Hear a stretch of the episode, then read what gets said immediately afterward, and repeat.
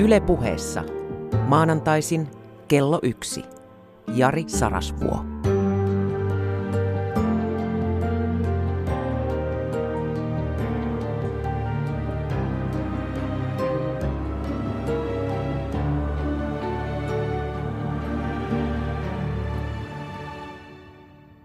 Kuule, ystävä. Ennakkotiedoista poiketen aurinko nousee nyt. Ootko muuten huomannut, että ei ole noussut tänä aamuna aurinko? Ei ainakaan Etelä-Suomessa, jossa tätä lähetystä tehdään. Aika pimeätä. Ei ole edes sitä lonkeroväristä taivasta, vaan se on, miksiköhän sitä kutsuisi. No se on jotain sellaista, että toivoisi ainakin, että se ei sisustus tai vaatemuotiin se väri tule. Mutta nyt on hei tilaisuus valaistua. Nyt pohditaan neroutta ja jumalvoimia, siis tällaista ylimaallista innoitusta, siis sellaista Olymposvuorilta ihmiskunnalle annettua tällaista niin kuin mahtia, niin kuin Prometheus kävi jumalilta pöllimässä sen tulen ja sivistyksen, josta sitten jumalat kosti, koska Prometheus kuului siihen edeltävään jumalan sukupolvi, oli titaani. Joo. Hei, ootko missään vaiheessa sinä tullut miettineeksi tällaista, että mihin ihmeeseen ovat luonnontieteet suuret nerot kadonneet? Ne on niin kuin historiasta. Nämä jumalaisen innoituksen tuottamat järisyttävät tieteelliset läpimurrot. Eli ketkä on näitä meidän aikamme Keplereitä, Newtoneita, Leibnizejä, Boyleja, Kelvineitä, Einsteineja, Curie, huomatkaa, not all male panel. Tesloja, Darwineita, Faradeita, Maxwelleita, Franklineita, Kopernikuksia, Da Vinciä. Lista on kauhean pitkä. On Bellia ja Bohria ja Galileita ja Pasteuria ja Mendeliä, Feynmania, Krikittiä ja Watsonia. Ja sä tavoitat idean. Hawkinskin kuoli tänä vuonna.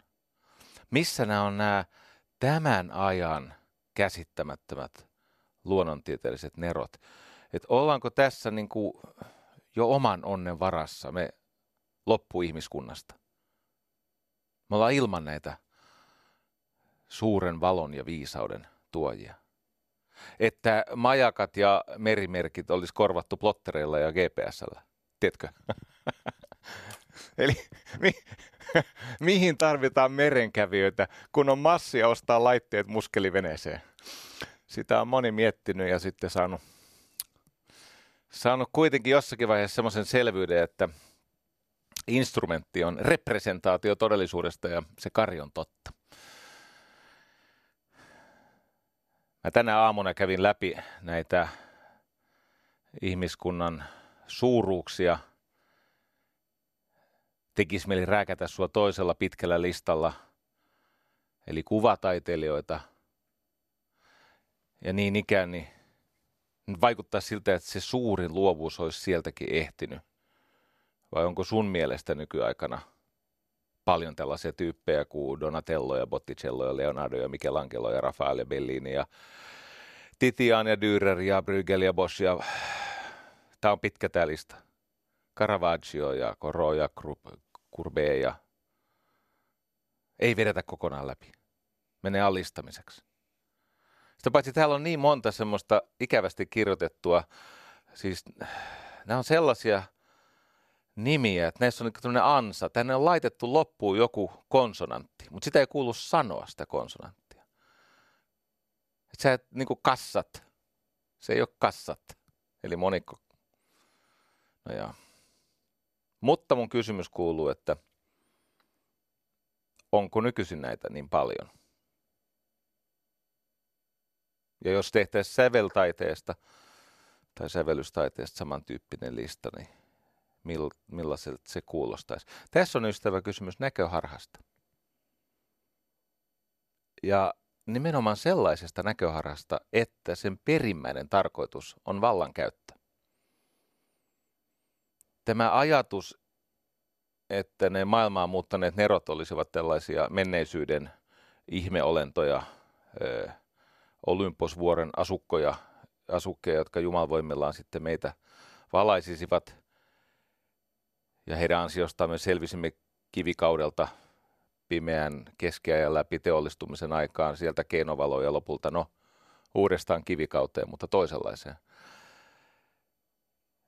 Tässä on monenlaista näköharhaa. Ensinnäkin on totta, että historia pakkaa näitä vuosisatoja ja vuosikymmeniä sellaiseksi morsetuksen, tiedätkö, titaaminen. Morsetuksen kaltaiseksi ääninauhaksi. Eli me emme, kun se menneisyys tihentyy meidän havainnoissa, kun näitä nimiä luettelee. Mulla oli paljon pidempikin lista, mutta onneksi tilannetaju voitti. Ja sitten voidaan ajatella, että helpot voitot on jo saavutettu. Et kyllähän näitä suuria oivalluksia silloin alussa, kun niitä ei ollut, niitä oli tehtävänä enemmän. Ja nyt edistyminen on pienempiä askelia kenties, kun niin moni asia on jo muuttunut siis arjeksi.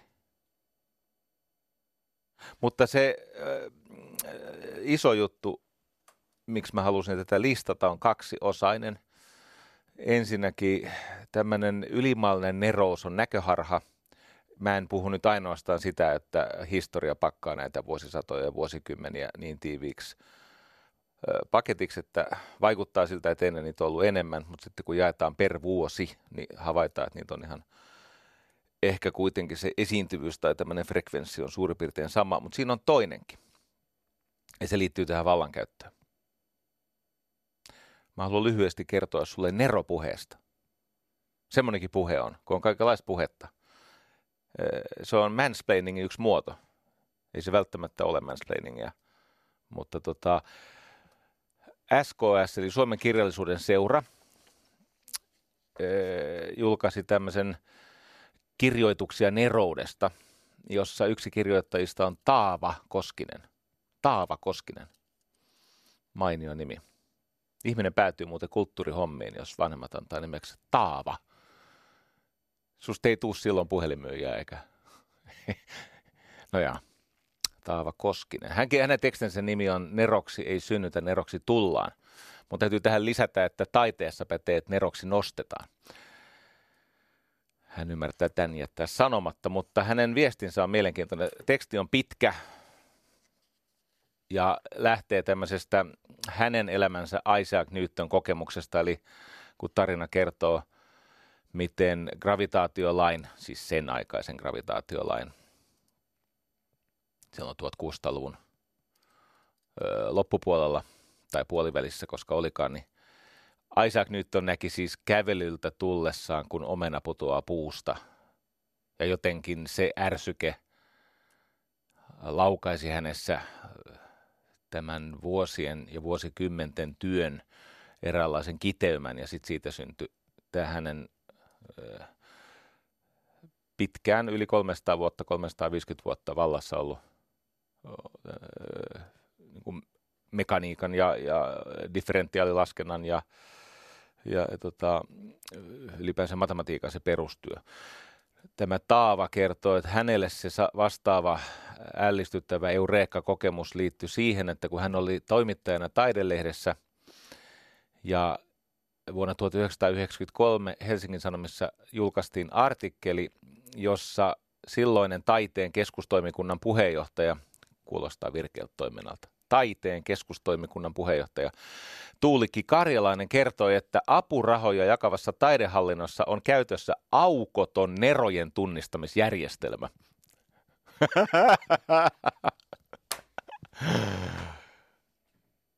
Eli edes taidehallinto ei voi jäädä lahjakkuudesta lopulta tietämättömäksi. Okei, osa lahjakkaista ehtii kuolla ennen kuin ne kanonisoidaan, mutta yhtä kaikki. No se aiheutti täällä Taidelehdessä toimituksessa keskustelua ja silloinen päätoimittaja Jaakko Lintinen kertoi, että niin, että onhan näitä muitakin tämmöisiä nerojen tunnistamisjärjestelmiä. Kuulemma tämmöinen arkkitehtuuriprofessori Kirmo, huomatkaa nimi, Taava kirjoittaa Kirmosta. Kirmo Mikkolalla oli pienessä piirissä toiminut matemaattiseen mallintamiseen perustunut nerojen tunnistamisjärjestelmä. Siltähän toi arkkitehtuuri muuten näyttääkin. Siellä on Kirmo tehnyt, pannut kaiken kompetenssin käyttöön ja todellakin nerojen tunnistamisjärjestelmä. No, tästä lähtee tosi minun mielestäni kiinnostava juttu, jossa on Taava Koskinen SKS:ssä, tai eihän sieltä ole, mutta siis tässä tekstissä Neroksi ei synnytä, neroksi tullaan, niin hän on hahmottanut sitä nerokäsitteen kehitystä läpi historian. Ja sitten hän tekee ihan alussa minun mielestä olennaisen havainnon. Ensin tämmöinen helppo. Eli usein kun me luettelemme näitä neroja, niin me ajattelemme, että nerous on itsessään tämmöinen arvoneutraali, ajasta, paikasta, historiasta ja kaikista ideologioista vapaa yleiskäsite. Näin me kuvitellaan, että nerous on jotain, niin kuin siis se on absoluutio ihmisyydessä. Et siinä on tämmöinen universaaliuden aura. Ja ihan samalla tavalla kuin tämä Pierre Bourdieu totesi, että on, taiteessa on tämmöinen pelikenttäteoria. Eli siis se on, asetelma on se, että jos sä oot siellä pelikentällä, niin sitten sä voit olla taiteilija. Et se on taidetta, jos joku sitä kutsuu taiteeksi, koska sä oot siellä pelikentällä. Ja tästähän etenee Jan-Olof Mallander, J.O. Mallander, legendaarinen avantgardisti, vuonna 1991 täällä Yleisradiossa, silloisessa radiomafiassa, aiheutti tämmöisen pienimuotoisen debatin. Nykyisin voisin kuvitella, mikä olisi debatin skaala tai mittaisuuden. Hän nimittäin lanseerasi tällaisen helmikanadebatin, jossa Melander hieman sovinistisesti, tämä ei ole vieläkään kuollut, koska mäkin tunnistin tämän helmikanan debatin. Mä luulen, että siis kulttuuri-ihmiset muistaa tämmöisen. Joka tapauksessa niin hän hyökkäsi silloista Nykytaiteen museon naisista koostuvaa johtoporrasta vastaan ja totesi, että Nykytaiteen museo on surkeassa tilassa, koska se on isätön talo. Huomatkaa, ei isännätön, vaan isätön talo. Kiinnostavaa touhua. Ja sitten hän syyttää näitä helmikanoja ystävätterien gallerioissa shoppailusta ja epäpätevyydestä museon kokoelmaosastoissa. Ja tästä lopulta tämä kirvoitti jopa siis rakentavaa keskustelua nykytaiteesta. Mutta mikä tässä on kiinnostavaa? Miten tämä liittyy nerouteen? Tämmöinen Pia-Livia Hekanaho on käyttänyt semmoista käsitettä kuin neropuhe. Se on hyvin mielenkiintoinen vallankäytön muoto.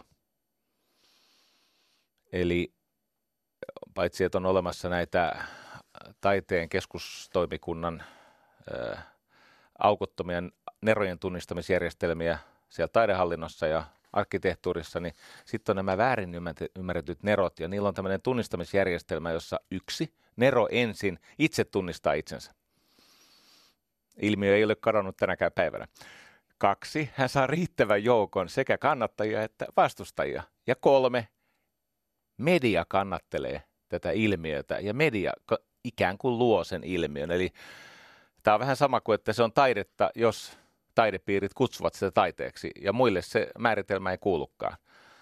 Niin tämä Mallanderin strategia asettua sillä pelikentällä, tässä tapauksessa se liittyy siis Nykytaiteen museoon ja sen naisista koostuvaan johtoportaaseen, mutta kun hän asettuu strategisesti pelikentällä tämmöisen jumalaisen näkijän, hän on visionääri mies naisakselilla, ja sitten hänellä on tämmöinen profetaalinen marginaali, josta käsin hänen uskottavuutensa syntyy. Ja nyt kun aloin tätä pohtia enemmän, niin toden totta varsinkin taiteessa, niin tällä neropuheella ja se tapa, millä ihmiselle luodaan sellainen asema, että hänelle tarjotaan riittävästi resursseja ja myöhempää nostetta, jotta hänen lähellä olevat ihmiset pääsisivät nauttimaan tästä huomion synnyttämästä vallasta. Katsos, nämä neron tunnistajan asiantuntija-aseman saavuttavat ihmiset, niin heillehän se on leipäpuuta. Ja sen takia niistä neroista lauletaan tämmöisiä yksiäänisiä sankarihymnejä jo tunnistetuille neroille, niin kuin heidän auktoriteettiasemaansa seuraten. Siis en kiistä, etteivätkö esimerkiksi mainitut Newtonit ja Leibnizit ja Boyleit ja listaa valtava, Schrödingerit, Flemingit, Planckit. En kiistä, etteivätkö he olisi maailmaa vieneet omalla työllään valtavasti eteenpäin. Mutta jos he eivät olisi koskaan syntyneet, olisiko muka oikeasti niin, että se mitä James Maxwell unessa väitti, tiedätkö nämä sähkömagnetiikan nämä peruskaavat, nämä, mihin sähkölaitteet perustuu, niin olisiko muka niin, että se Maxwell ei olisi unessa saanut tätä ilmoitusta ja kukaan ei olisi saanut. Ja se Olympusvuorella oltaisiin vaan ihmetelty, että vielä noin tuon rämpiä niin kuin kaasulampun kanssa ja polttelee jotain valanrasvaa ja tuhoaa näkönsä hämärässä lukiessaan. Tämä kiinnostaa mua. Ja mulla on siihen syy. Me tietenkin kaipaamme neromyyttiä osittain sen takia, että ihailu on polttoainetta oppimiselle, koska lähes kaikki oppiminen tulee kokeilun jälkeisestä pohdinnasta. Ja jotta sä jaksat kokeilla, sun pitää olla hyvin motivoitunut ja samaistunut siihen, kenen mallia sä seuraat ja kenen tasoa sä pyrit ylittää. Ja sen takia ihailu ihan kirjaimellisesti neurologisella tasolla, sieltä peilineuronien tasolta käsin, niin ihailu on polttoainetta oppimiselle. Sä et opi, ellet sä dikkaa sitä lajia ja niitä ihmisiä, jotka on sen lajin tämän hetken esikuvia ja tienraivaajia. Tämän takia kateelliset ihmiset eivät voi edistyä eikä oppia, koska he eivät ihaile. Heiltä puuttuu se ilman samaistumista ja ilman tämmöistä polttavaa intohimoista motivaatiota jatkaa kokeilua. Aina vaan kokeilla ja yrittää ja pohtia, että miksi tämä ei onnistunut niin, että se pettymys on palkinto siinä, missä onnistunutkin koejärjestely, koska se pettymys antaa usein enemmän informaatiota kuin se onnistuminen. Ihminenhän oppii enemmän siitä, mikä ei suju odotusten mukaisesti, kuin siitä, mikä menee just niin kuin pitikin mennä. Me siis kaipaamme sitä neromyyttiä tämmöiseen tarkoitukseen, mutta sitten on tämmöinen toinen syy, ja se on se, että tämä yliminä-ajattelu, siis tämä tämmöinen, että on olemassa joku alalaji ihmisistä, joille kuuluu jokin tuonpuoleinen ajattelun taso ja älykkyys ja herkkyys ja taitavuus ja luovuus, niin se on mitä ilmeisemmin väärä paradigma. Siis jopa Nietzsche, joka erinomaisella tavalla, tämän, siis hän on sama ihminen, joka on kirjoittanut siis kirjan tästä Übermenschistä, tai itse asiassa mainitsi siitä pitkin matkaa, niin jopa Nietzsche oli sitä mieltä, että ei neroutta niin kuin pidä ajatella, että se on talentti. Tämä on niin pitkä sitaatti, että mä en tätä lue, mutta hän toteaa, että älkää puhuko lahjakkuuksista ja synnynnäisistä talenteista ja niin kuin nerouden armolahjoista. Että näähän on ihmisiä, jotka ovat niin kuin antautuneet sille lajilleen, he ovat olleet vakavissaan sen työnteon määrän suhteen, ovat jaksaneet kokeilla, ovat ottaneet niin kuin valtavasti sitä kuormaa ja taakkaa ja pettymystä vastaan löytääkseen sen seuraavan askelman. Se on niin kuin kirjailija John Steinbeck sanoi, että nero on kuin pikkupoika, joka seuraa perhosta vuoren huipulle asti. Siis tietenkään se mikään perhonen ei lennä sinne, mutta te ymmärrätte tämän idean, että siis joku jaksaa seurata sitä, kun normaali pikkupojalla tai tytöllä tai ihan sama mikä muunlainen lapsi onkaan, niin näkee perhosen ja sitten ehkä vähän aikaa kiinnostuksesta seuraa.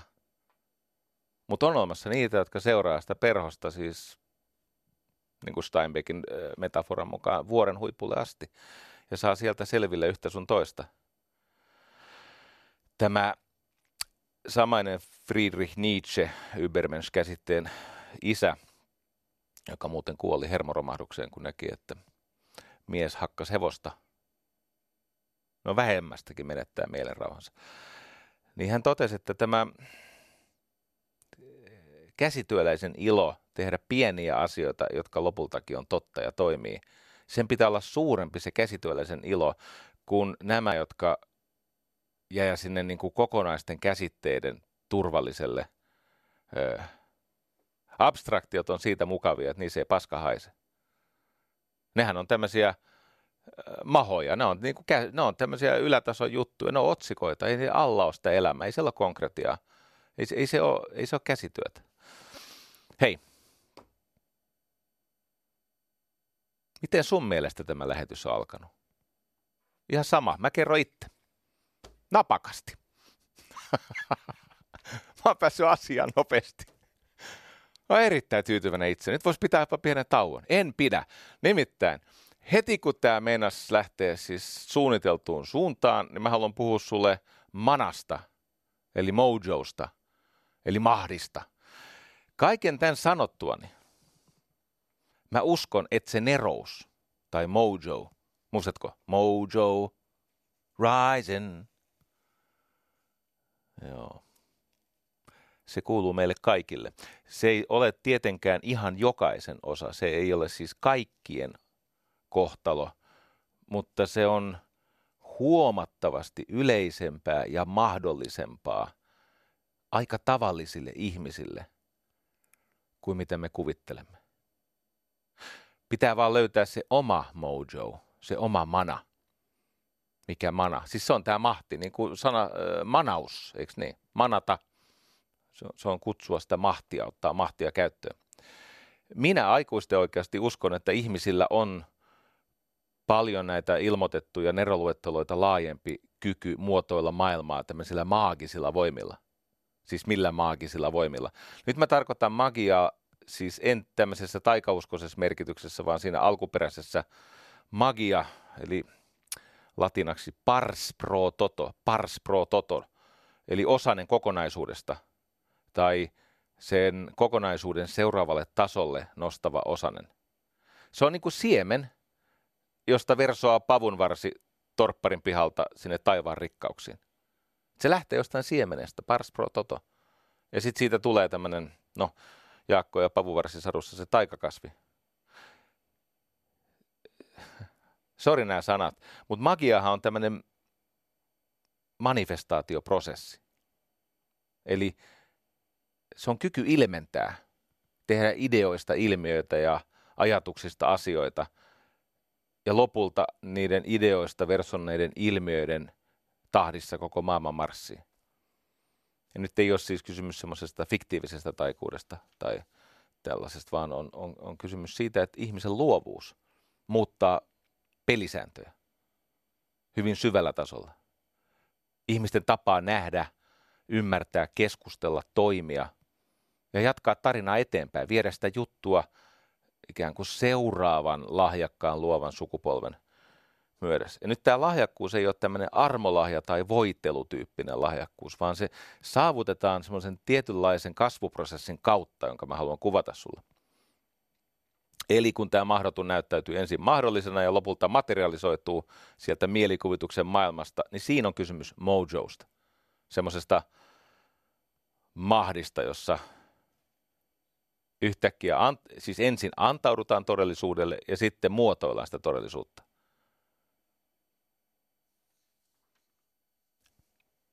Sellainen kaveri kuin Robert Greene. Hänellä on kirja, jonka nimi on Mastery. Se on aikamoinen mötikkä sekin. Tästä on tehty myös vajaasti lukutaitoisille ihmisille.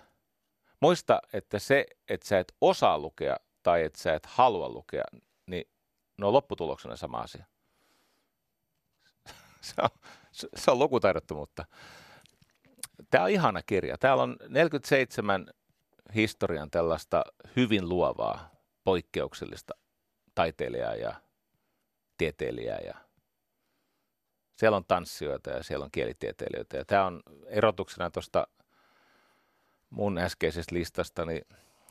Robert Greene on nähnyt vaivaa. Täällä on myös enemmän naisia. Mun tänään mun listasta taisi olla 2 naista. Marie Curie ja sitten Frida Kahlo. Että tämän suhteen pitkä miinus. Maksetaan myöhemmin. Mutta täällä on enemmän. Ja se on nimenomaan tämä Robert Greene, joka on sitä mieltä, että tämmöinen mestarillisuus tai tämmöinen mojo, tämmöinen siis kyky ällistyttää maailma omilla kyvyillään, niin se tulee tämmöisen tietynlaisen kypsymisprosessin kautta. Ja näiden 47 historian merkkihenkilön elämäntarinasta tislattu syntaksi, kaava tai kielioppi. Eikö niin? Sitähän se syntaksi tarkoittaa, se on eräänlainen kielioppi tai kaava. Se paljastaa sen, että mitä ilmiselviä samankaltaisuuksia tällaisten ihmisten elämäntarinassa, uskomuksissa, tavoissa reagoida vastoinkäymisiin ja resurssien niukkuuteen, niin mitä niissä on yhteistä. Mä ensin kuvaan sen hyvin lyhyesti, sitten mä avaan sitä vähän syvemmin ja sitten mä voin ottaa ihan oikein tutkijankin siihen lopulta. Mulla on nimittäin hieman vastaava, mutta ei lainkaan yhtä hyvä, mutta paljon uskottavampi, eli Howard Gardner, joka on tämän yksi näistä paitsi humanistisen psykologian näistä merkkihenkilöistä, mutta hän on myös älykkyystutkija Howard Gardner, pohtinut paljon varsinkin sitä, että millaista mieltä nykyaikana ihminen tarvitsee. Mutta tämä on niin paljon taitavammin tehty tämä Robert Greenin masterikirja, että mä nojaan nyt enemmän tähän.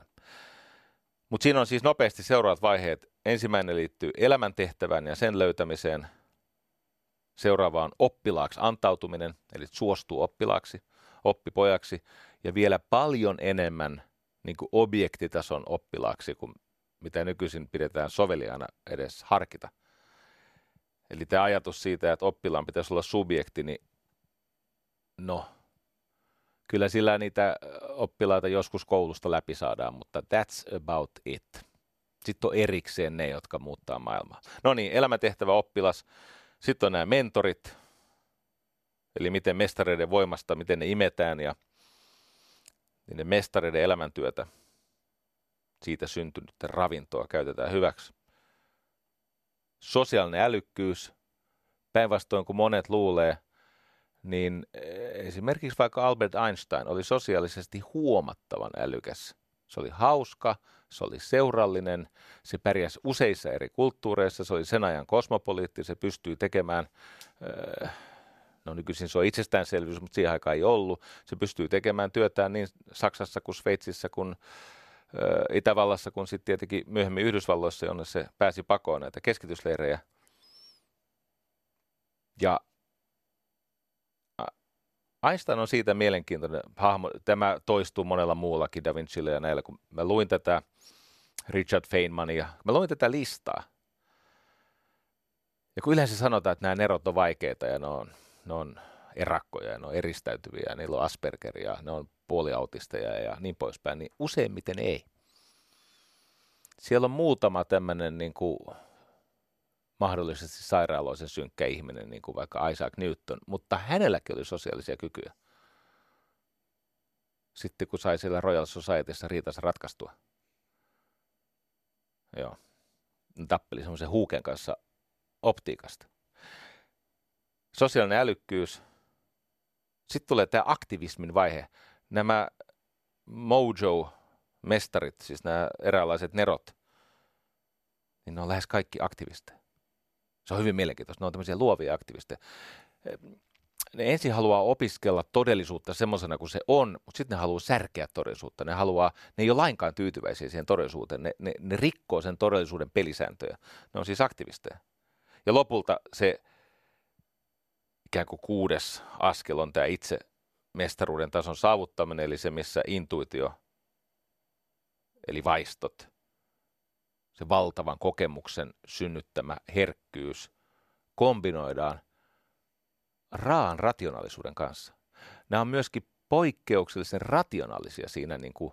Sen takia moni niistä oli esimerkiksi poliittisesti. Ne kykeni havainnoimaan, vaikka ne oli matemaatikkoja tai taiteilijoita tai säveltäjiä tai tanssijoita tai fyysikkoja tai kemistejä tai vaikka mitä, niin niillä oli poikkeuksellinen ymmärrys siis monimutkaisista ristiriitaisista systeemeistä, kuten yhteiskunta. Ja tämän suhteen mä haluan kertoa tähän väliin. Olen itse valinnut uskoa tähän juttuun. Ymmärrän, että mun tarjoama todistusaineisto ei ole älyttömän vahva, mutta eikä mun tehtävä kääntää sun päätä. Tiedätkö, ei kenenkään mieltä voi muuttaa. En mä voi kääntää sun päätä, mutta mä voin aina kylvää epäilyn. Ja sun elämä tekee loput. Nyt mä kylvän epäilyn. On nimittäin tämmöinen historian surullisin parisuhteen päättyminen, siis ajattelun avioero. Surullisin ja monella tavalla niin kuin ylisukupolvisilta kirousseuraamuksiltaan traagisin. Nimittäin oli ajanjakso, jolloin tiede ja taide olivat naimisissa. Jolloin maailman tämä rationaalinen, looginen,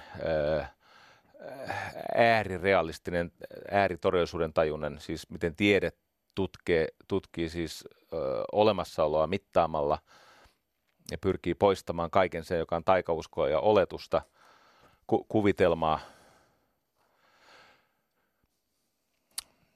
1660-luvulla about siellä Britanniassa perustettiin tämä Royal Society.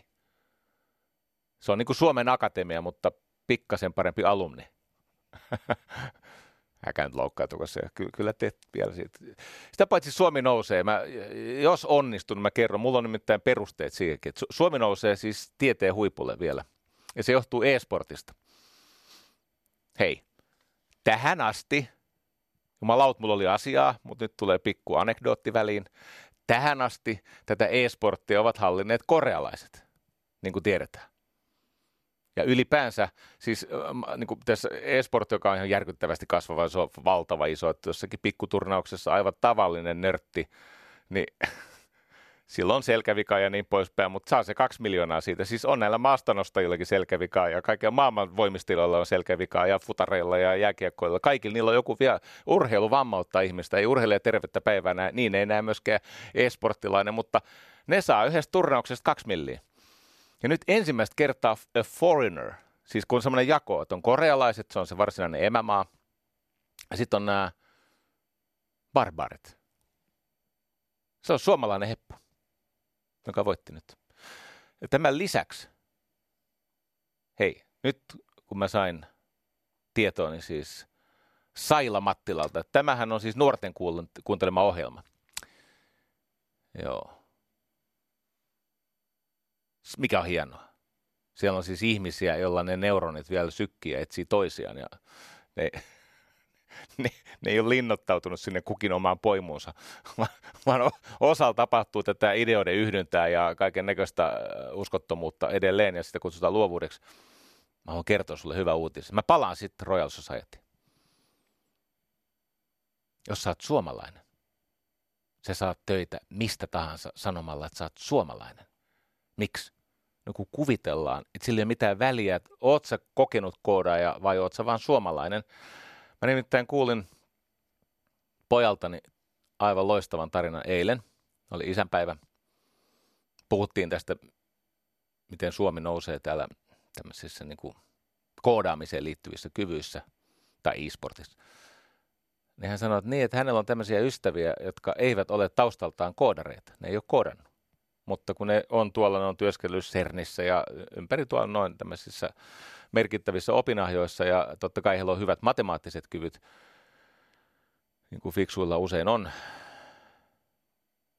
niin yksi näistä hänen ystävistään oli hakenut jotain paikkaa, jonka idis oli, että haetaan tämmöistä siis koodaajaa.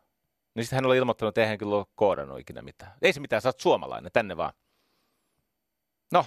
Nyt se osaa koodata ja pärjää hyvin. Palataan Royal Societyin. Sori. Tämästä joskus on. Se mun iso tarina on tämä maailman surullisen avion ero. Siis tämä parisuhteen päättyminen, tämä riita tieteen ja taiteen välillä, joka on jakanut ihmiset sekä älyllisesti että arvomaailmaltaan aivan väärin leireihin suhteessa toisiinsa.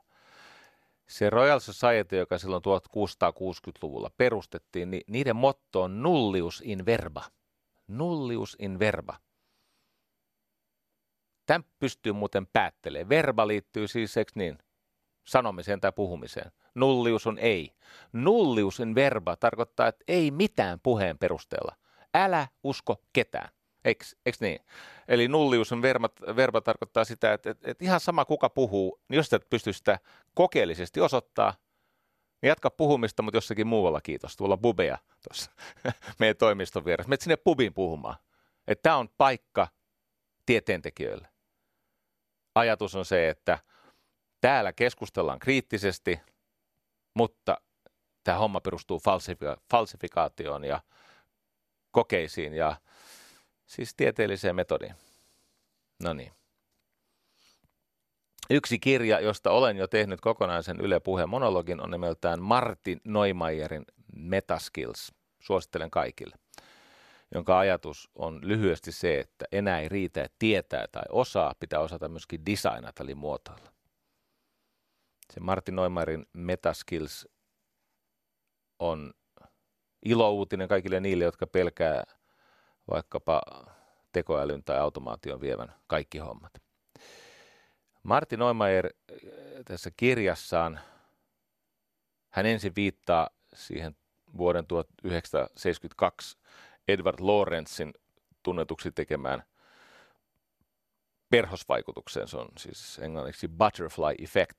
Eli ajatus on tämä, että jos Amazonilla perhonen iskee siipien, eli voiko perhosen siiven isku Amazonilla vaikuttaa sen kaosteorian kuvaamalla tavalla siihen, että yhtäkkiä Teksasissa tulee yllättävä hirmumyrsky. Tämä on se ajatus, kaosteorian mukainen ajatus. Ja tämän kehyksen kautta hän menee Leonardo da Vincin elämään. Hän oli siis aivan käsittämätön, luova, tieteellinen ja taiteellinen nero. Ja hänellä oli nimenomaan tämä ajatus arte et scienza, siis taiteen ja taiteellisen herkkyyden yhdistäminen tieteeseen. Hän sanoi, että kun nämä harrastaa, siis taide ja tiede, seksiä keskenään, siitä syntyy todella kiinnostavia jälkeläisiä. Tämä samainen Da Vinci oli myös vegetariaani, kirkkokriitikko ja homoseksuaali. Ja siihen aikaan ei tarvittu three strikes and out, siihen aikaan tarvittiin yksi näistä, niin oli pulassa.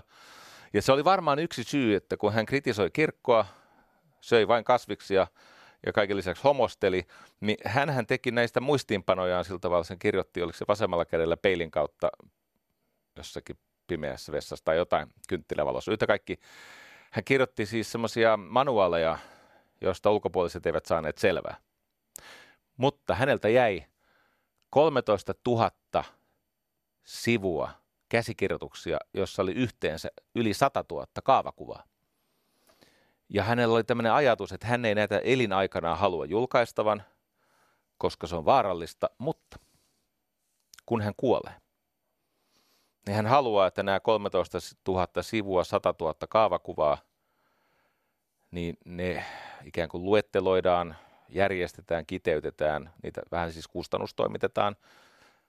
Ne puretaan siis taas peilin kautta niin kuin tavalliseksi kirjoitukseksi. Hän nimittäin silloin kuolinvuoteellaan pohti tätä ihmiskunnan tulevaisuutta ja sitä inhimillisen lahjakkuuden, sitä syvintä olemusta. Ja hän testamentissaan lahjoitti paitsi nämä päiväkirjat, niin myös omaisuutensa tällaiselle assistentilleen ja ajoittaiselle rakastajalleen Francesco Melzi, joka oli silloin vasta 27-vuotias. Mä annan lisätietoa. Hän oli ollut 12 vuotta Da Vincin assistentti. You do the math.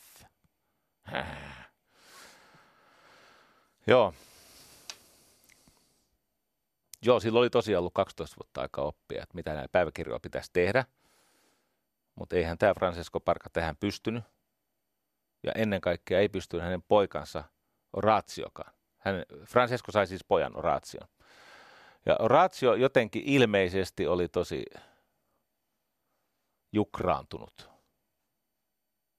harmistunut tähän Da Vinciin. Ja hän jakeli kaikille kiinnostuneille näitä käsikirjoja. Jos joku tuli sinne paikalle, kun se oli, eikö niin, faijansa testamentan, siis se oli saanut sen Da Vincin tilan ja sitten sieltä arkusta löytyneet käsikirjoja, niin se jakeli niitä. Niinpä ne käsikirjat hajosi ympäri Eurooppaa, eikä sitä koontiteosta syntynyt. Mutta kellä muuten on nämä tekstit nykyisin? Aha. Bill Gatesillä, tiesitkö? Bill Gatesilla on paitsi siis taiteen, digitalisoidun taiteen, niin kuin jotkut ihmeomistusoikeudet, mä en tiedä miten se on mahdollista, mutta hänellä on siis Armand Hammerilta ostettu, siis nämä, ne on koottu jostakin, jotenkin. No miksi mä sua tällä kiusaan? No tää liittyy tähän tieteen ja taiteen liittoon. Ja katso, esimerkiksi sieltä Da Vincin aineistossa 100 vuotta ennen Johannes Kepleriä, niin Da Vinci kuvasi tosi tarkkaan, että minkä takia kuun sirpin se pimeä puoli, siis siellä on semmoinen ihan, jos ajattelet kuun sirppiä, niin siellähän, jos sä tosi tarkkaan katot sitä kiikareilla tai kaukoputkella, niin sähän näet sen kuun muodon, mutta se on pimeä, tai melkein täysin pimeä. Niin Da Vinci sanoi, että niin, se on maapallon auringosta heijastama varjo, vaikka maapallo myös varjostaa sitä. Eli ajatus oli se, että hän pystyy kuvaamaan tätä aurinkokunnan toimintaa 100 vuotta ennen aikojaan. Ja kehitti toinen uskomaton juttu. Da Vinci, niin kuin monet muut, niin oli kova poika vaeltamaan. Varmaan areenaosuudessa mä pääsen tähän vaelluskomponenttiin nerouden muodostamisessa. Nyt tämän on nero toisensa jälkeen. Ne on ollut kävelijöitä. Ja niin Da Vinci kuin Goethe sitten myöhemmin, mutta Da Vinci silloin 1400-luvun lopussa niin löysi sieltä vuorilta simpukoita ja muita mereneläviä. Da Vinci miettii, että onpa mielenkiintoista, että näitä, siis me ollaan niin kuin tyyliin 2000 metriin merenpinnan yläpuolella ja me ollaan aika kaukana sisämaassa. Täällä on näitä mereneläviä, siis fossiileja. Sitten se päätteli, että maapallo, sen ulkokuori koostuu tämmöisistä, ei sillä ollut sanaa tektoniset laatat, mutta se koostuu tämmöisistä laatoista ja ne törmäilee. Siitä syntyy helvetin monen sotku ja kaupan päälle vuoria ja se nostaa näitä fossiileja sinne vuoren huipulle. Terve! Siitä on apua, että osaa yhdistää tämmöisen rationaalisen ajattelun ja luovan ajattelun. Ja se ei ollut hyvä juttu, Oraatio, että sä jakelit niitä sinne sun tänne, koska mä muuten uskon, että historiassa joskus tapahtuu tämmöisiä aivan ällistyttäviä, siis tämä perhosefekti, tämä Edward Lorenzin 72 nimeämä kaosteorian malli, niin joskus se voi oikeasti mennä näin. Mieti tätä, nyt joulu lähestyy, niin viikkoa ennen joulua 2010 valtion virkailija antaa kaiken kansakatsajalla luvattomalla hedelmäkauppialle litsarit Tunisiassa. Ja sitten kun tämä virkailija sattuu olemaan nainen, niin nuori mies ei kestä nöyrytystä, tekee polttoitsemurhan viraston edessä. Tästä puhkee mielenosoituksia, syntyy sisällissotia ja vallankumousten sarja, Arabikevät, eikö niin? Se lähti siitä naisvirkailijan antamasta, eikä nyt tarvitse taas vahdata siellä, mutta siis yhtä kaikki niin ei kestänyt tämä nuori mies sitä, että häntä ojennettiin. Käynnisti arabikesät, käynnistyi myös pakolaiskriisi ja 7 vuotta myöhemmin marokolainen mulkku puukuttaa ihmisiä ja taas torilla Turussa. Joku sanoi, että ei näillä ole mitään yhteyttä. No on. Entä jos ei olisi ollut arabikevättä? Joku sanoi, että no, mutta olihan se vääjäämättömästi, että tulee arabikevät. Joo, mutta ehkä myöhemmin. Jos niitä litsareita ei olisi ollut, niin olisi voinut, kato kun tämä Turun tapahtuma on ollut elokuussa 2017, niin voi olla, että se olisi tapahtunut jonkun muun sattumaketjun kautta vaikka 2027. Ymmärrätkö mitä ideaa?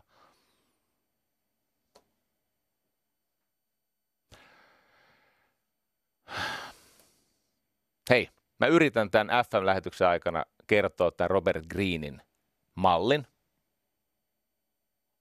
Ja todennäköisesti epäonnistun. ja tiedät, kelle soittaa. Ja muista mainita palautteessa ylevero. Se pitää aina mainita. Mitä tahansa pahaa tapahtuu, jos se liittyy tähän taloon, niin ylevero. Joo. Mutta jossakin määrin alkaa olla semmoinen kulunut juttu.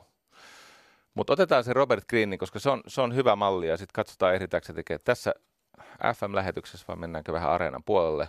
Sitten mulla on kyllä kaikkea muuta herkullista tässä vielä, mutta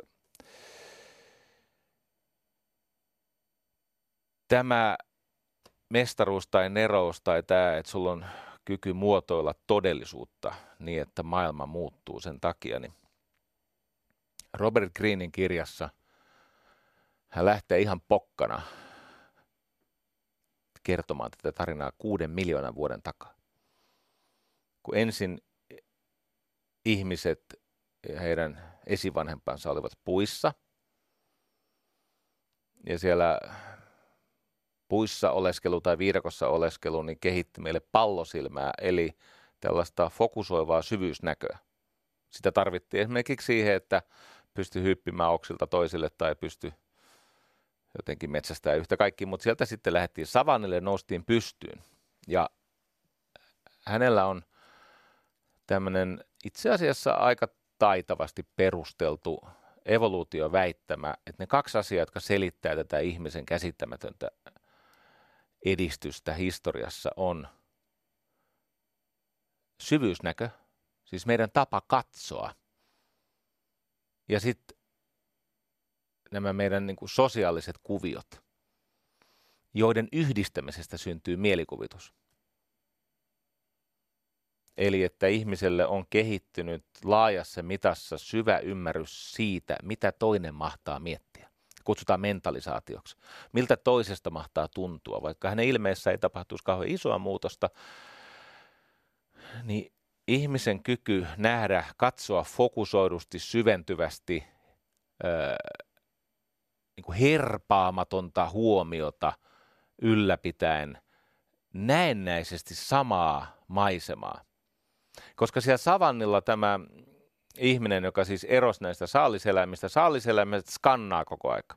Niiden juttu on, ne etsii niitä vaaranmerkkejä ja ne ei näe kauhean kauas, eikä ne näe tarkasti, mutta ne siis kun silmät on niin kuin ohimoilla, tiedätkö, niin kuin seproilla ja näillä muilla otuksilla, niin ne katsoo, että mistä tulee se hyökkäys.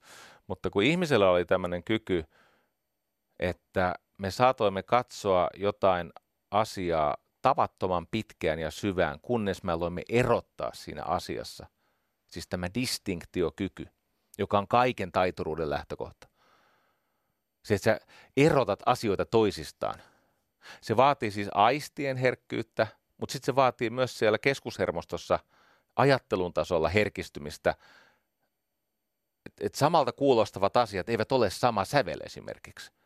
Tai että sä pystyt niin kuin tavatonta monimutkaisuutta edelleen hahmottamaan ja hallitsemaan, koska sulla on tämä kyky nähdä tarkasti, harjoittaa aivan poikkeuksellista kärsivällisyyttä.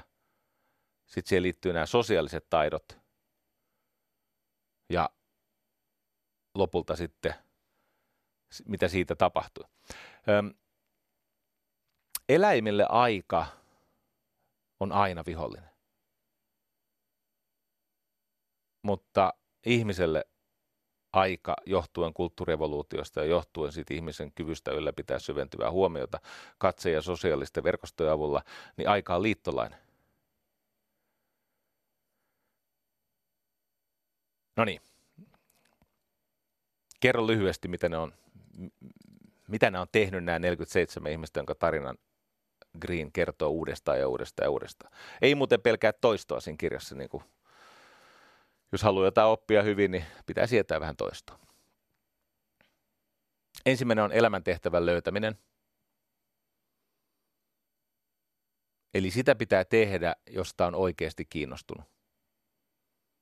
Sitä pitää tehdä, johon omat taipumukset ja se salainen intohimo on niin polttavaa, että kaikki muu väistää. Goethe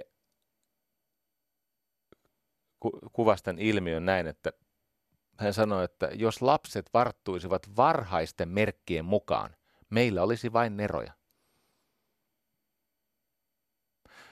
Tämä on hieno. Tämä on sukua tälle Jean Piageten ajatukselle, että meillä on näitä herkkyyskausia, ja sitten niissä herkkyyskausissa lapsi ikään kuin ilmaisee, mikä häntä todella kiehtoo. Ja jos lapsi saa silloin toteuttaa itseään ja hänellä on ympärillä semmoinen, niin kuin tämä Howard Gardnerkin kuvaa, että hänellä on semmoinen sosiaalinen verkosto, että siellä on aikuisia ihmisiä, joilla on halu nähdä se lapsi etenevän siinä, mikä häntä varsinaisesti kiinnostaa. Tämä runoilija Pindaros jo sanoi, että tule siksi, joka olet. Tämä oli 2600 vuotta sitten. Ja sitten he jatkoi, että sä tuu siksi, joka sä olet, tutkimalla sitä, mikä on sulle oikeasti tärkeää ja totta. No, ensimmäinen askel on tämä elämäntehtävän löytäminen. Ja se on usein sitä, että ihminen palaa juurilleen. Eli hän muistaa, mikä on häntä sytyttänyt niin kuin varsinaisesti. Sitten hän löytää semmoisen hyvin kapean raon, jossa hän voi saavuttaa maailmanluokan. Et suurimmalla osalla ihmisiä kuitenkin, varsinkin nykymaailmassa, kun kilpailu on niin kovaa, silloin renessanssin alkuvuosina ei ollut niin kovaa kilpailua samalla tavalla. Nykyisin se kilpailu on globaalia. Täällä on 7,5 miljardia ihmistä kilpailemassa sun kanssa. Joskus esimerkiksi ajattelee, että mä voisin olla ihan hyvä esimerkiksi ajankohtaisohjelman vetäjä. No sit sä katot nyt Netflixistä Hasan Minhajia ja kysyt itseltä suudestaan se kysymyksen. Jos sä edelleen on sitä mieltä, että sä voisit olla ihan hyvä, niin no, sulla on silloin todellisuustajuhäiriö ja sä tarvitsee apua. Ymmärräkseni siis joukossamme on todella hyviä. No, kattokaa sitä Hasan Minhajia. Sitä ei voi käsittää. Se on niin kuin terveisiä A-studioon. Siitä mallia. No, hän käsittelee samoja aiheita siellä. Pikkasen erilaisella flowlla. No ja. Ei siinä A-studiossa mitään vikaa ole. Me ollaan täällä onneksi. Me ollaan vähän aikaa vielä suojassa. Elämäntehtävä löytäminen. Tyypillistä on se, että ne ihmiset kapinoi, ne vastustaa sitä heille tarjottua polkua. Kaikki nämä Faradayt ja Benjamin Franklinit ja ne ei ole suostunut siihen osaan, mikä heille on käsikirjoitettu, koska se heidän intohimo, Martha Graham, niin se intohimo on ollut niin valtava, että ei ne ole halunnut olla uskottomia sille unelmalle. Ja sitten tähän liittyy se, että myöhemmin neroksi kohoavat ihmiset, niillä on kyky päästää irti menneestä jatkuvasti. He oppii, koska he voivat tarttua uuteen mahdollisuuteen. Miksi? Koska he päästävät irti siitä, mikä ei toiminut. Tämä jatkuva prosessi menneestä irti. Että elämä tapahtuu kohti tulevaisuutta. Että päästäksesi eteenpäin, sun pitää päästä irti menneestä. Ja se seuraava askel on tämä oppilaksi antautuminen, todellisuudelle antautuminen. Luovat ihmiset, aidosti luovat ihmiset, jotka saa valtavasti asioita aikaiseksi, saa tapahtumaan. Niillä on sellainen lahja, että ne rakastaa todellisuutta. Että ne mieluummin soittaa musiikkia, kun kuuntelee sitä tai keskustelee siitä. Ne rakastaa todellisuutta. Ne mieluummin kirjoittaa huonoja runoja itse, kun viisastelee jonkun toisen paremmasta runosta. Ja voidaksesi antautua todellisuudelle, suostua, se englannin kielen sana on tietenkin apprenticeship, mutta kun se on niin kuin oppilaana olemista. Siis mä oon sillä tavalla neuvostoajan lapsi, niin siihen aikaan kieli oli vielä, suomen kieli oli aika semmoista, ja se nyt ystävästi sanoin. Siis apprenticehän on niin kuin oppipoika, eikö niin? Mutta millä moraalisella oikeutuksella enää voi käyttää sanaa kuin oppipoika? Oppi oletettu. Käykö tämä? Oppi ihminen. Oppilas. Oppilas on hyvä. Eikö niin? Siinä on 3 vaihetta.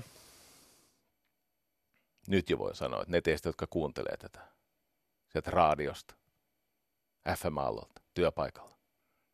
Vaikka töitäkin pitäisi tehdä. Ei mitään jakoa. Ei sinne päinkään. Ajattelin, sä oot autossa ja sä ajattelet, no mä saan tämän jutun, mä ehdin sen palaveriin, mä vedän tämän omanani. Vedän vaan. Mut herkut jää kuulematta. Ne jatkuu siellä areenan puolella. Mä ehdin sanoa tästä vielä tästä oppilaaksi suostumisesta, joka on kaikkien näiden nerojen yhteinen ominaisuus. Niillä on 3 vaihetta. Niillä on se passiivinen vaihe, passiivinen moodi, se syvä havainnointi. Eli ne on esimerkiksi sellaisia vaiheita, jossa niillä on tämä niin sanottu selektiivinen mutismi. Ne ei paljon puhu. Ne osaa puhua, mutta ei ne juuri puhu. Ne puhuu joillekin ihmisille hajanaisia lauseita. Ne observoi. Ne syvästi havainnoi. Ja ne tekee näitä perusjuttuja.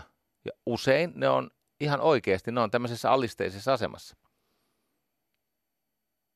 Ne lakasee jonkun zen-mestarin luolaa ja, tai keittää sitä susiriisiä tai niin kuin Faraday oli, se oli kirjansitojan tai kirjakauppiaan oppipoika. Nyt ehkä tuli ihan siedettävässä muodossa yhteydessä tämä. Silloin diili, että jos saat riittävästi ruokaa, että elää ja sitten hän tekee ahkerasti töitä, niin hän pystyy vapaa-ajalla lukemaan sieltä kirjakaupasta juttuja. Niin se luki, Faraday. Michael Faraday. Sai yhtä sun toista aikansa ilman hänen työtä, ehkä Maxwell ei olisi nähnyt unia. Syvä havainnointi. Se kestää aika pitkään. Ja nämä jaksaa tätä, vaikka se mestari on joskus ihan mulkku. Ne sietää, ne on niin kuin, ne on ikään kuin vieraita jonkun paremman väen talossa, mutta ne on niin lähellä, että ne näkee, mitä siellä tapahtuu. Sitten tulee se kakkosvaihe, eli missä harjoitellaan taitoja. Sitten päästään tekemään niitä vaiheita usein. Siihen liittyy se, että se mestari tajuaa, että sähän osaat yhtä sun toista, miksi et tee mun töitä niin, että mä otan rahat ja kunnia. Ja niinhän ne tekeekin. Tosi paljon. Tieteessähän tapahtuu tätä edelleen kaiken aikaa. Ja sitten se kolmas, joka on hyvin kiinnostava, se on se, että ne alkaa kokeilla. Ne alkaa salaa tämmöisenä pikkasen kapinallisena aktivistina kokeillaan näitä juttuja, että mikä toimii. Ja sitten ne huomaa, että mä osaan muuten tehdä tämän eri tavalla ja vääräoppisesti, mutta paremmin kuin tämä mestari. Mä joudun syventämään tätä opiskeluvaihetta, kun tää on kriittistä tämän koko jutun ymmärtämiseksi ja sen mahdollisen hyödyn haltuunottamiseksi, koska mä uskon, että siellä on aika paljon sellaisia ihmisiä, jotka saattavat tästä jotenkin itselleen inspiraatiota ja tienviittaa etsiä. Mutta se jatkuu kyllä tuo areenan puolella tämä.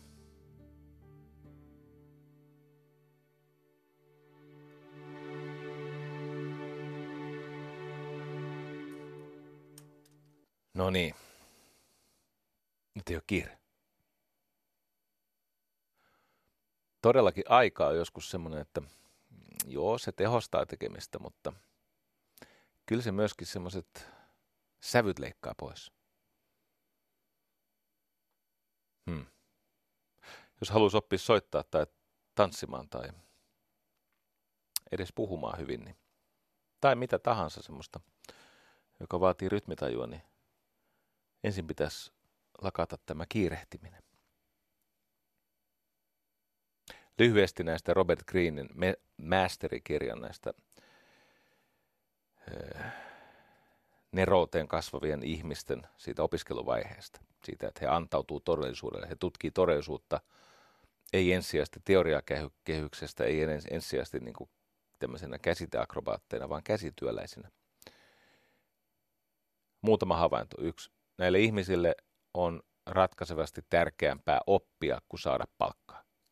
Siis rahaa tarvitaan ja vaikka se joskus menee riiston puolelle eikä semmoista tule hyväksyä, niin tänäkin päivänä jatkuvasti näen todisteita siitä, että ne, jotka haluaa pitkälle ja korkealle, ne ei mieti sitä oman ansaintansa parasta mahdollista diiliä nyt, vaan ne miettii sitä, että kuinka mä voisin oppia jotain minua todella kiinnostavaa vielä syvemmin.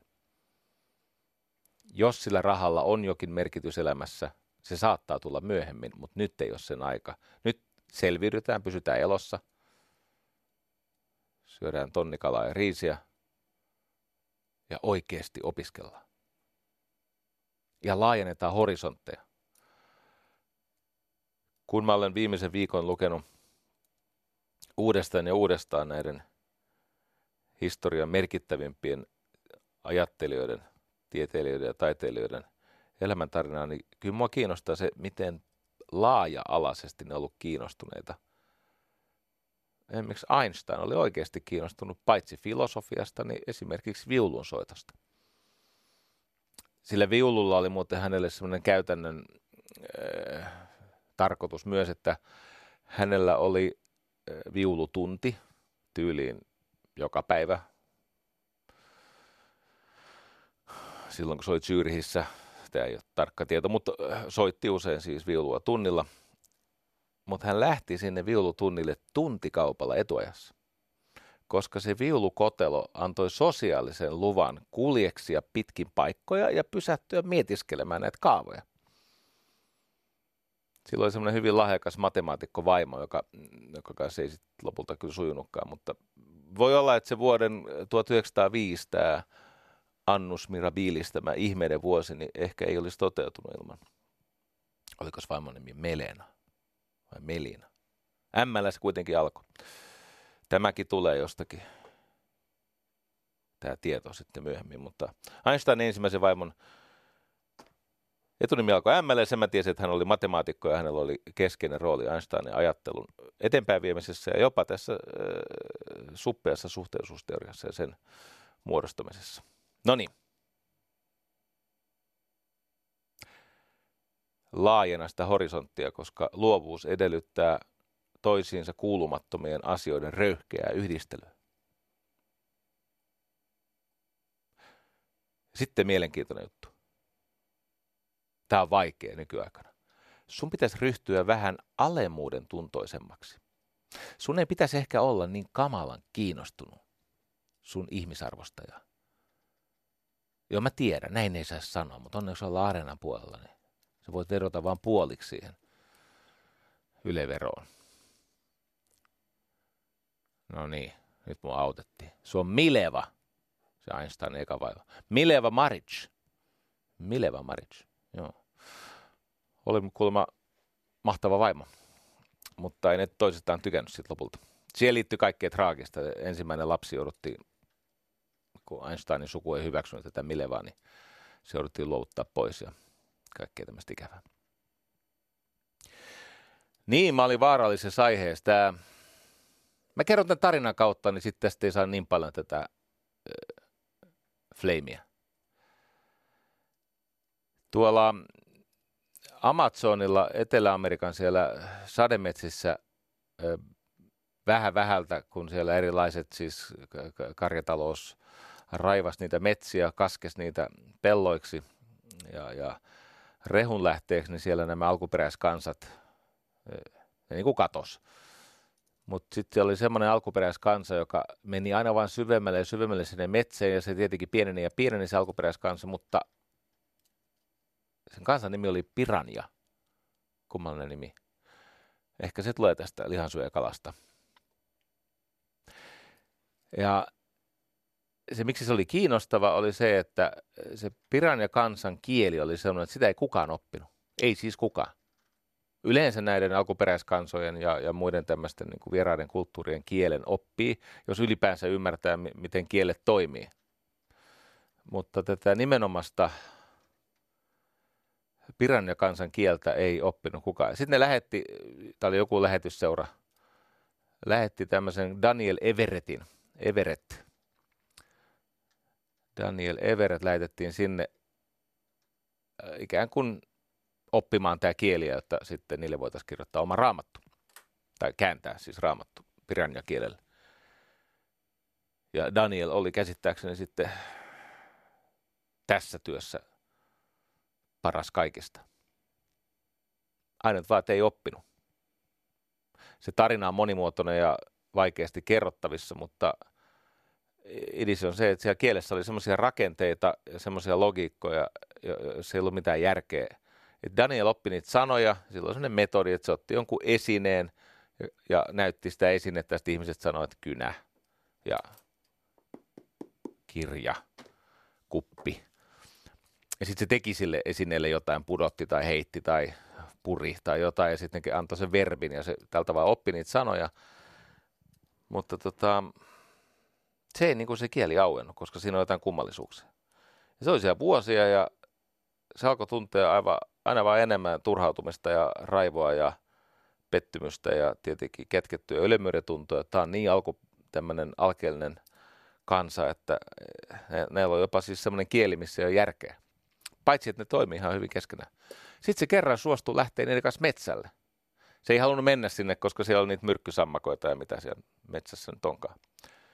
Jotain pelottavaa. Siellä metsässä se tajus, se oli siellä pitkään, kun ne metsästi ja keräsi ruokaa, niin se tajus, että koska hän oli ylemmyyden tunnossaan, siis tämmöisessä länsimaisessa kolonialistisessa niin kuin ylimielisyydessään halunnut pitäytyä siinä kylässä, eikä oikeasti antautua tälle elämälle. Et mitä tämä elämä oikeasti on, kun se on metsästäjä, keräilijä kansa.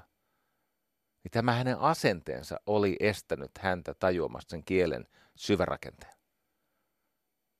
Siihen liittyy kaiken maailman, ne osaa vihellellä ja koputella. Ja esitän tämän ihan asiantuntijan äänellä, vaikka en tästä taju mitään muuta kuin kertalukemalla on syntynyt joku mielikuva. Mutta yhtä kaikki hän tajusi, että hänen pitää suostua lapsen rooli. Siis niin kuin pitää suostua niin kuin alemmuuden tuntoiseen asemaan, ei ylemmyyden tuntoiseen. Tämä on se, mitä mä yritän kuvata. Eli että hän suostuu kertakaikkisesti objektiksi. Niin kuin ne lapset, koska hän katsoi, kun hän ehti olla siellä kylässä aika pitkään, hän katsoi, että nämä vastasyntyiset lapset, ja sitten niistä tulee taaperoita, ja sitten ne kävelee, ja sitten ne rupeaa puhua. Ne oppi sen kielen. Eikä se johtunut mistään siis perivästä, vaan siitä, että ne lapset oli semmoisessa riippuvaisuussuhteessa vanhempia, että niillä ei ollut tätä ylimielisyyttä. Tästä olisi kiva kertoa joskus enemmän. Vielä enemmän asiantuntija-äänellä. Yhtä kaikki, niin kun näitä tarinoita lukee, niin aika monella on semmoinen elämänvaihe, missä ne nöyrtyy sen asian suuruuden edessä. Ne luopuu niistä niin kuin oman aikaisemman elämän eräänlaisista niin kuin valta-asetelmista. Täysin alisteiseen asemaan. En tiedä, osaanko kuvata. Ja tämä ei tietenkään tarkoita sitä, että mikä tahansa riisto ja väärinkäytös ja pahoinpitely olisi hyväksyttävää, mutta sinä varmaan tajuat tämän. Jos se tajua, niin älä kiusaa itseäsi. Kuuntele jotain semmoista, mikä sopii sulle. No niin. Yhtä kaikki. Tämä luottaa siihen prosessiin. Pitää suostua siihen kipuun ja vastustukseen ja siihen riittämättömyyden kokemukseen. Arvostaa niitä pettymyksiä, koska ne on tilaisuuksia oppia. Ja aina sinnikkäästi kokeilla sitä, että miten mä pystyn yhdistämään tämän, että miten, eli how, eli se on se taide, ja mitä, eli what, eli se on se tiede. Koska ne pitää olla siinä, jotta sit voi syntyä jotain uutta. Jotta tämä on mahdollista, jotta tämä jatkuisi pitkään, niin sit ihmiset tarvitsevat näitä mentoreita.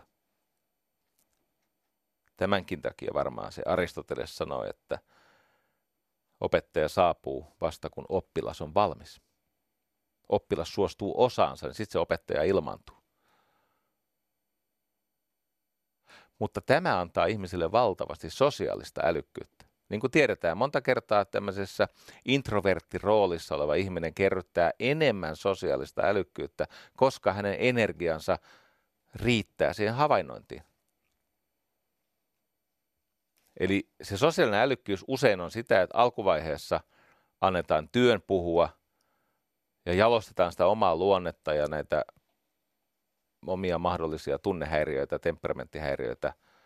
Opetellaan näkemään itsensä niin kuin muut näkee niin kuin sinut, eikö niin, että jos sä näet itsesi niin kuin toiset näkee sinut, niin lopulta sä opit kommunikoimaan niin, että sulle syntyy sellainen ääni ja lause, että sua oikeasti kuullaan, ymmärretään ja totellaan. Ja sitten koko matkan aikana pitää sietää hölmöjä iloisesti. Maailmassa on siis rajattomasti hölmöjä, niitä pitää sietää iloisesti. Mun täytyy kyllä sanoa, kun mä nyt sitten osaan sanoa, että ehkä se on enemmän tehnyt hyvää se Twitter ja tämä erilaisissa hankkeissa mukana oleminen kuin pahaa, mutta kyllä välillä kysyy yliluonnollista ponnistella sietää näitä tomppeleita. Siis hyvä Jumala sentään. Tällainen tyyppi, joka on siis perinnyt järkyttäviä rivoja summia rahaa, ei ole koskaan tehnyt niin kuin oikeasti töitä, soittaa suutaan tuo. Se, että sä oot nähnyt Hartolassa jossain kahvilassa, kun kaksi kaunista romaanityttöä tyhjentää sämpyläaltaan. Tiedätkö, sillä ei ole mitään todistearvoa. Ei mitään. Mä oon nähnyt, kun hevonen tyhjentää jonkun altaan ja koirat on käynyt varkaissa ja kaikkea sattuu ja tapahtuu. Ei ja muista tämä. Anekdootti niin kuin monikkona ei ole vieläkään dataa. Se, että sulla on paljon anekdootteja, sä oot nähnyt paljon, kun on tapahtunut. Sä oot traumatisoitunut myymälävarkaudesta, ymmärrän. Se ei silti ole dataa. Eikä se varsinkaan osa ratkaisua. No ja. Anteeksi. Siedetään hölmöjä iloisesti. Ja sitten tulee se aktivistivaihe. Siis se vaihe elämässä, jossa ruvetaan tekemään juttuja eri tavalla kuin mihin maailma on tottunut. Hyvin tyypillistä on muuten, että se opiskeluvaihe kestää sen kymmenkunta vuotta. Ja sitten vasta on mahdollisuus tehdä niitä isoja juttuja. Ja monta kertaa, kun sanotaan vaikka musiikista, Mozartista, että Mozart oli lapsinero, niin, mutta ei säveltäjänä. Joo, mutta kun Mozart sävelsi jo 7-vuotiaana. Juu, mutta millaisia biisejä? Et nekin oli siis, kun nämä, jotka musiikista jotain tietää, ne tietää, että Mozart oli säveltänyt luokkaa 10 vuotta ennen kuin hänen sävellyksillä oli mitään relevanssia. Se on kiva, että osaa säveltää jotain, niin kuin, no 7-vuotiaana hän niin kuin pidemmällä kuin vaikka meidän Veera. Mutta lopputuloksesta emme tiedä vielä. No ja ei, unohda toi äsken, vaan pointti on se, että se kestää aikansa. Aika on sun liittolainen eikä sun vihollinen. Jos sä yrität ennenaikaisesti tehdä asioita, sä et kestä sitä maailman antamaa palautetta. Sama asia tässä vaikka tämän mainitun, mutta olemme tuottajatiimin kanssa keskustelleet tästä tenori, altosaksofonisti ja klarinettiristi. Se soitti myös klarinettia. Sitä ei kaikki tiedäkään, mutta minäpä tiedän. Luin tämän Wikipediasta. John Coltrane, Hiilivaunu. Kuulemma nuorena, kun liittyi ensimmäistä kertaa bändiin, ei kukaan pitänyt häntä niin sen erikoisempana. Mutta kuultuaan Charlie Parkeria, niin kaveri meni semmoisiin tiloihin, että ei ole koskaan lakannut harjoittelemasta niitä skaaloja. Sai soittaa Dizzy Gillespien bändissä ja Miles Davisin bändissä. Ja aika pitkän ja kuluttavan tämmöisen oppipoikavaiheen jälkeen siihen liittyi myös heroinikoukku, kun taisi oppia Miles Davisilta pahoja tapoja. Mutta lopulta loi semmoisen musiikkityylin, että ikään kuin uudelleen määritteli jatsin sillä omalla musikaalisella tajullaan. Ja sitten lopulta hänkin nousi tasolle, jossa hän koki, että näistä sävellyksistä parhaat saattoivat tulla tämmöisenä ilmoituksina, ikään kuin automaattikirjoittamisena. Niin kuin tämä love song. Että ikään kuin se annetaan valmiina. Se, että mikä se neurologinen tapahtuma on ollut, niin ei se ole tässä olennaista, mutta se on totta, että kun nämä neroiksi ylennetyt ihmiset ovat tarpeeksi harjoitelleet, he ovat ikään kuin maksaneet sen oppilasvaiheen ja myöskin sen mestaruuden, sen aktivistivaiheen vaatimat lunnaat, niin sitten sitä taidetta tai sitä omaa lahjaa saattaa maailmalle pulputa. Siis se näyttää täysin vaivattomalta, kun se hinta on maksettu etukäteen. Ja vähän niin kuin Mika Valtari tai näitä esimerkkejä on paljon, mainittu Maxwell, niin se tulee jostakin.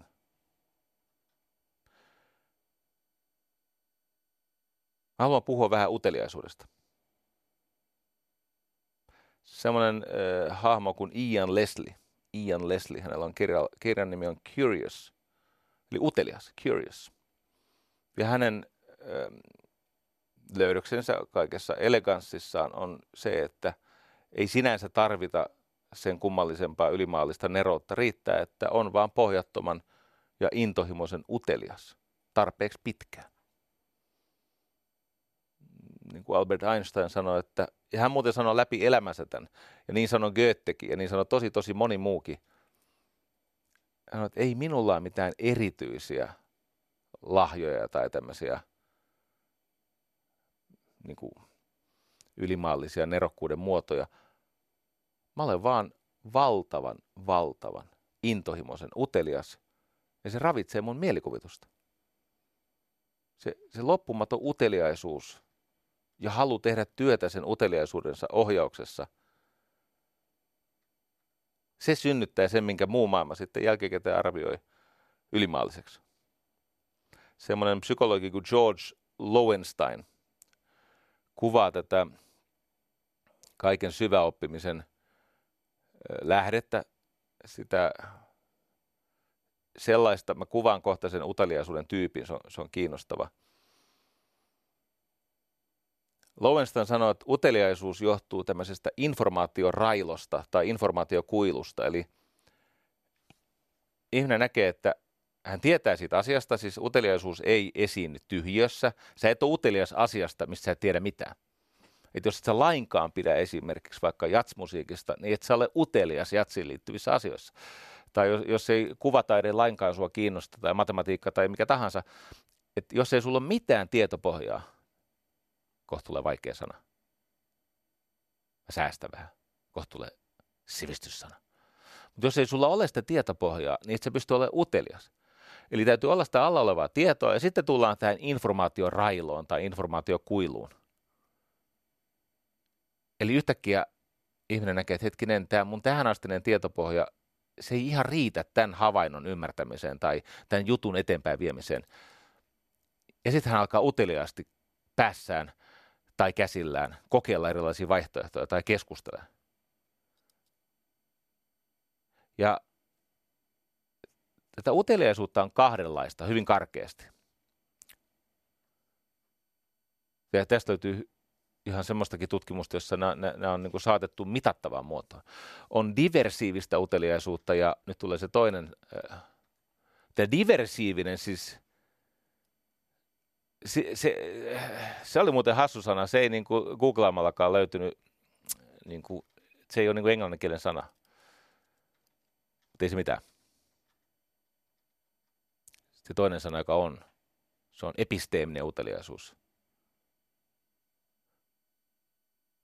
Diversive tarkoittaa siis sellaista uteliaisuutta, jossa ihmisen aistit kaipaa jotain helpotusta tai virkettä tai ärsykettä. Eli usein sen diversiivisen tai tämmöisen, siitä käytetään myös semmoista sanaa kuin perceptual, eli siis aistivarainen, aistipohjainen uteliaisuus, mutta siihen liittyy se, että ihmisellä on tylsää ja hän kaipaa stimulusta. Hän kaipaa jotain niin kuin vaihtelua. Ja sen esimerkki on tietenkin somessa vellominen ja semmoinen, niin kuin, että se niin kuin scrollaa päättymättömästi sitä Twitter-feediä ja ei siellä ole mitään oikeasti kiinnostavaa. Ja sä ehkä avaat jonkun linkin, että sä sitä jaksa lukea, sä suljet sen tai et sulje. Voi olla, että sulla on niitä välilehtiä määrättömästi auki, kun nykyisin sekin on mahdollista, mutta yhtä kaikki. Ja sitten se episteeminen liittyy taas tietoteoriaan. Eli tämä diversiivinen liittyy siihen, että sä haet stimulaatiota riippumatta siitä, mikä sen lähteen arvo on tai sen kontentin sisällöarvo, ja sitten episteeminen liittyy tietoteoriaan. Ja nyt, jos sä olet vain episteemisesti utelias, susta tulee fakki-idiotti. Susta ei tule esimerkiksi Robert Greenin tai Martin Neumeierin tai kenen tahansa kuvaamaa, James Webbin kuvaamaa tämmöistä neroa, joka muuttaa jonkun toimialan valtasuhteita ja pelisääntöjä. Vaan susta tulee ihminen, joka kuin hän on episteemisesti, eli tietoteoreettisesti, hänelle siis se uteliaisuuden lähtökohta, hän haluaa tietää enemmän, mutta aina vaan syvemmältä. Siitä katoaa yhteys todellisuuteen. Silloin ei enää olla tekemisissä sen mojo, sen luovan prosessin kanssa, jossa muokataan todellisuutta.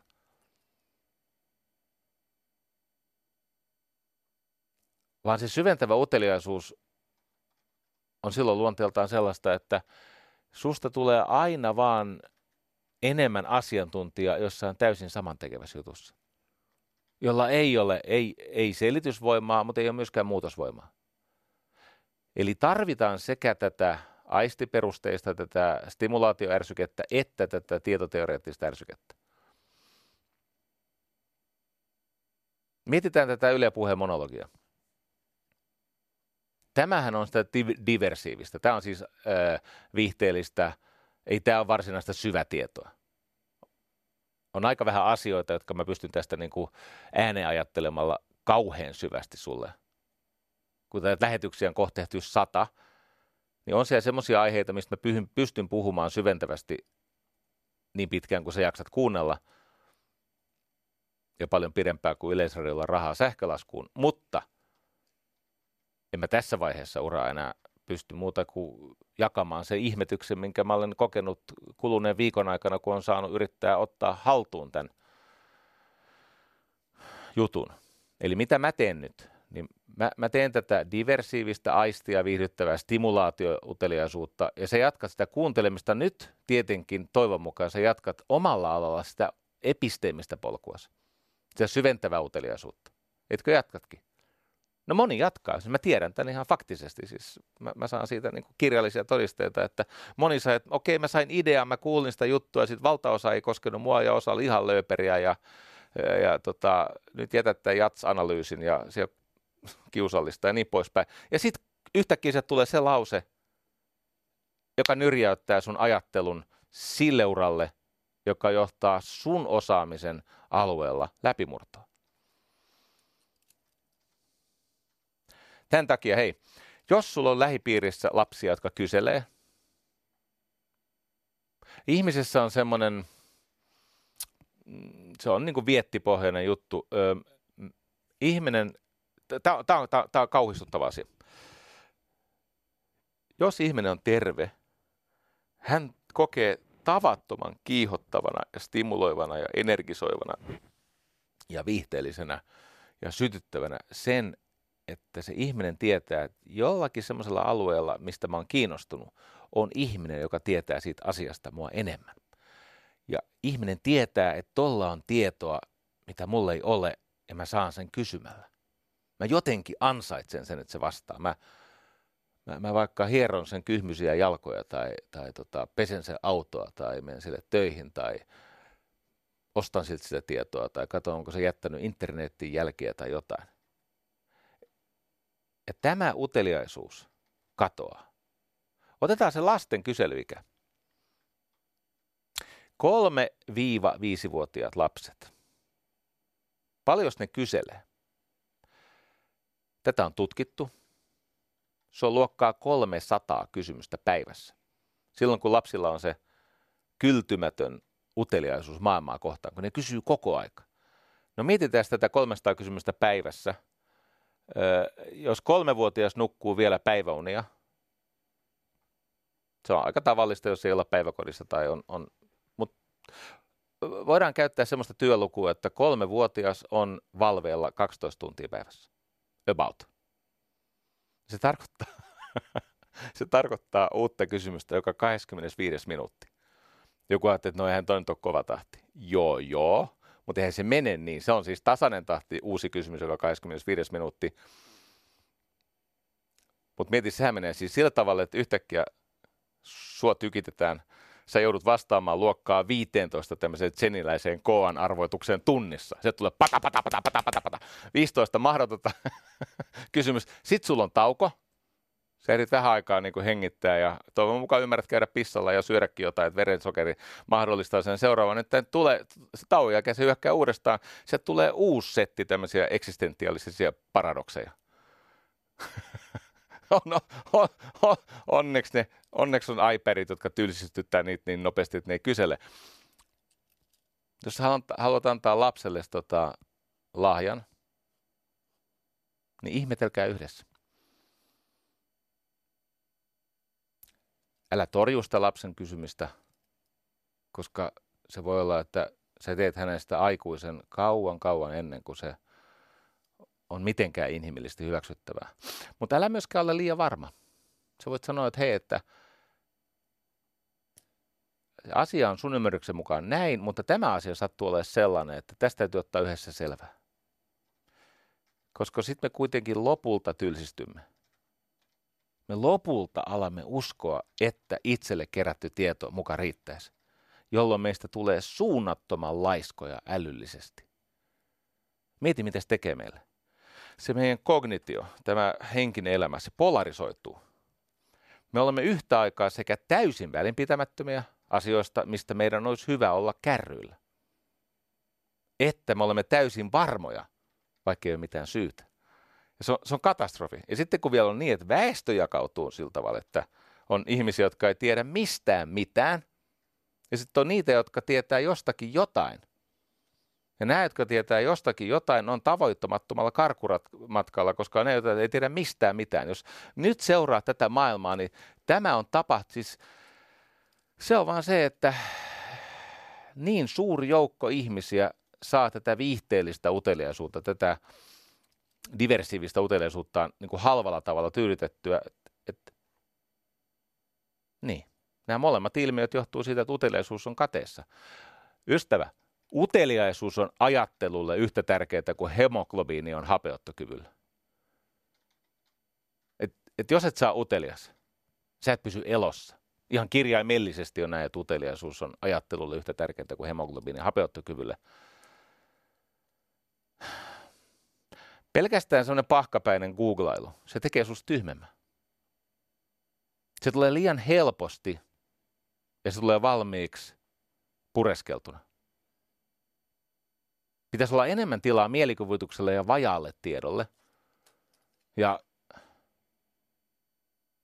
sitten suhtautua tuohon niin kuin helppoon, varmaan, nopeeseen tietoon siltä tavalla, että miettii, että no mikä tässä on sellaista, jonka suhteen. Kun oikea nerous on kärsivällisyyttä.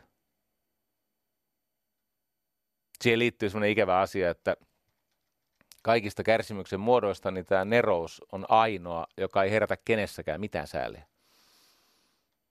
Nyt en muista, kenen se oli, mutta hieno ajatus, että nerous on ainoa kärsimys, joka ei herätä kenessäkään sääliä. Ja silloin ihmiset mielellään pakenee siihen, missä ne väistää tätä älyllistä kärsivällisyyttä. Niin kuin Immanuel Kant sanoi, niin nerous on kyky keksiä jotain sellaista, mitä ei voi opettaa. Et jos se on helposti annettavissa, se tylsyttää sun terää. Se on kyky keksiä jotain sellaista, mitä kukaan ei voi opettaa. Se on siis, se vaatii sitä työtä ja tahkoamista. Tämä on varmaan yksi syy sille, että se varsinainen mestari tai se todellinen neros, hän näyttäytyy niin.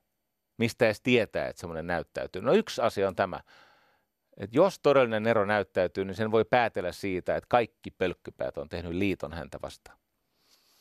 No, tästä voi vetää myös aika epämiellyttäviä keskusteluaiheita. Ne ei kauhean universaaleja. Joo.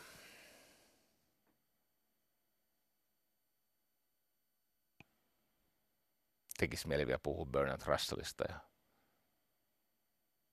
vähän rodujalostuksesta.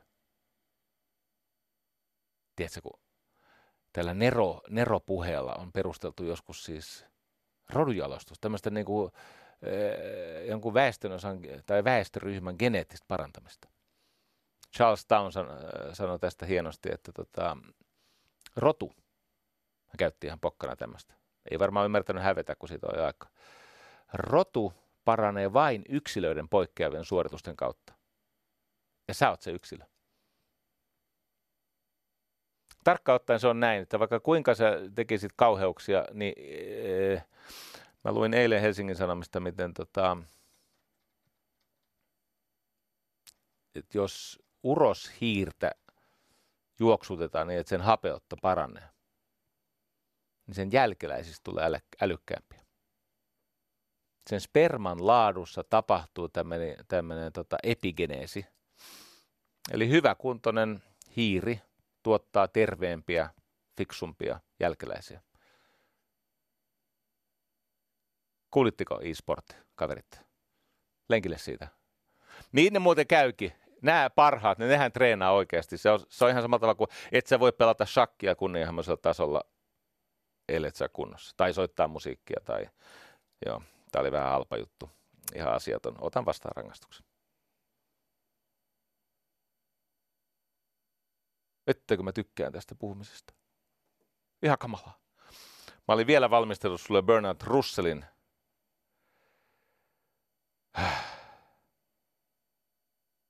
en mä vedä sitä, mä vedän yhden. Yhden vielä. Tää tulee tässä, kun tässä nyt mennään kohti aina vaan pimeämpää ja synkempää vuoden aikaa ja sitten se alkaa hitaasti valaistua, niin meillä pitää olla hyvää kamaa varastossa. Pitää olla jotain sellaista, mikä täräyttää. Sitä paitsi kun tulee tämä 100. lähetys, niin eihän sitä tiedä, vaikka sen tekisi pikkasen isomminkin. Niin ehkä siihen voi säästää. Mutta kyllä mä loppuun haluan yhden asian sanoa vielä näistä poikkeuksellisella tavalla asioita oppineista ihmisistä. Se liittyy kävelyyn. Otan esimerkiksi tämän Henry David Thoreau, joka sanoi kuuluisasti, että suurin osa ihmisistä kulkee elämänsä läpi hiljaisessa epätoivossa ja heidät haudataan niin, että se musiikki soi vielä heidän sisällään. Se ei koskaan päässyt ulos. He eivät sitä laskeneet maailmalla. Henry David Thoreaulla on tämmöinen, joka liittyy siis luoviin kykyihin, keskittymiseen ja siihen, että miten elämässä siitä uteliaisuudesta saa työjuhdan eikä tällaisen päihteen. Eli että mitä kannattaisi tehdä, että se uteliaisuus olisi töissä sinulla ja sen tekisi sun elämästä parempaa. Hän suuren eksistentialisti mentorinsa Ralph Waldo Emersoninkin tukemana, mutta hänelle oli tärkeää tämä kävely.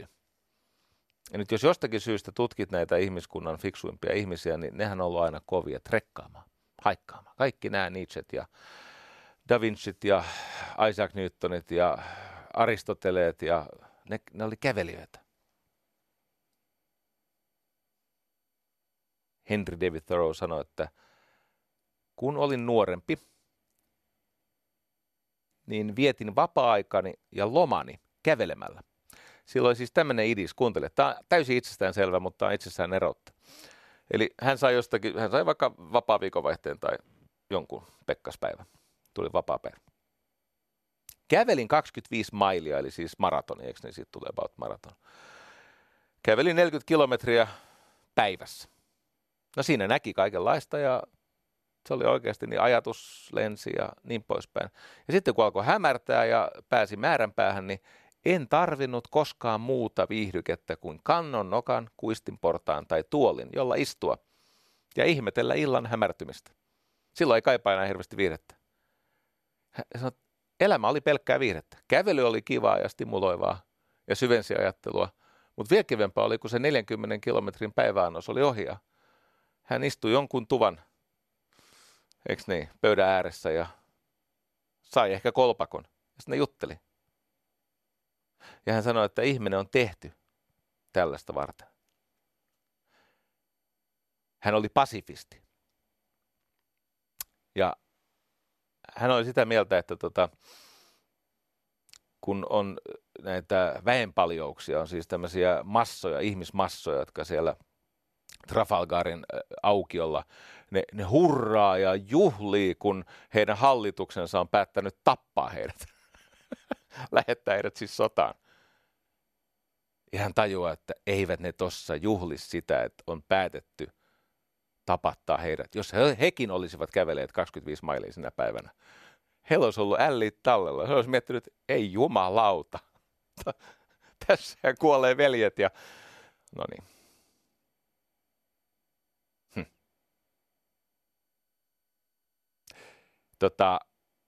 poikkeuksellinen henkinen kyky, on sitten taidetta, tiedettä tai jotain muuta. Se asuu semmoisen ihmisen kehossa, jonka käyttöliittymä elämään on lihakset ja aistit, ei niinkään mieli. Se vaatii tämmöistä aktiivisuutta. Hei, mä oon sun kaveri, vaikka mä käytänkin sun aikaa näin. Ja onneksi sekin oot mun, koska kyllä tälle stoppi tulisi sitten. Nyt on hyvä ottaa viikon tauko toisistamme. Kiitos. Yle Puheessa Jari Sarasvuo.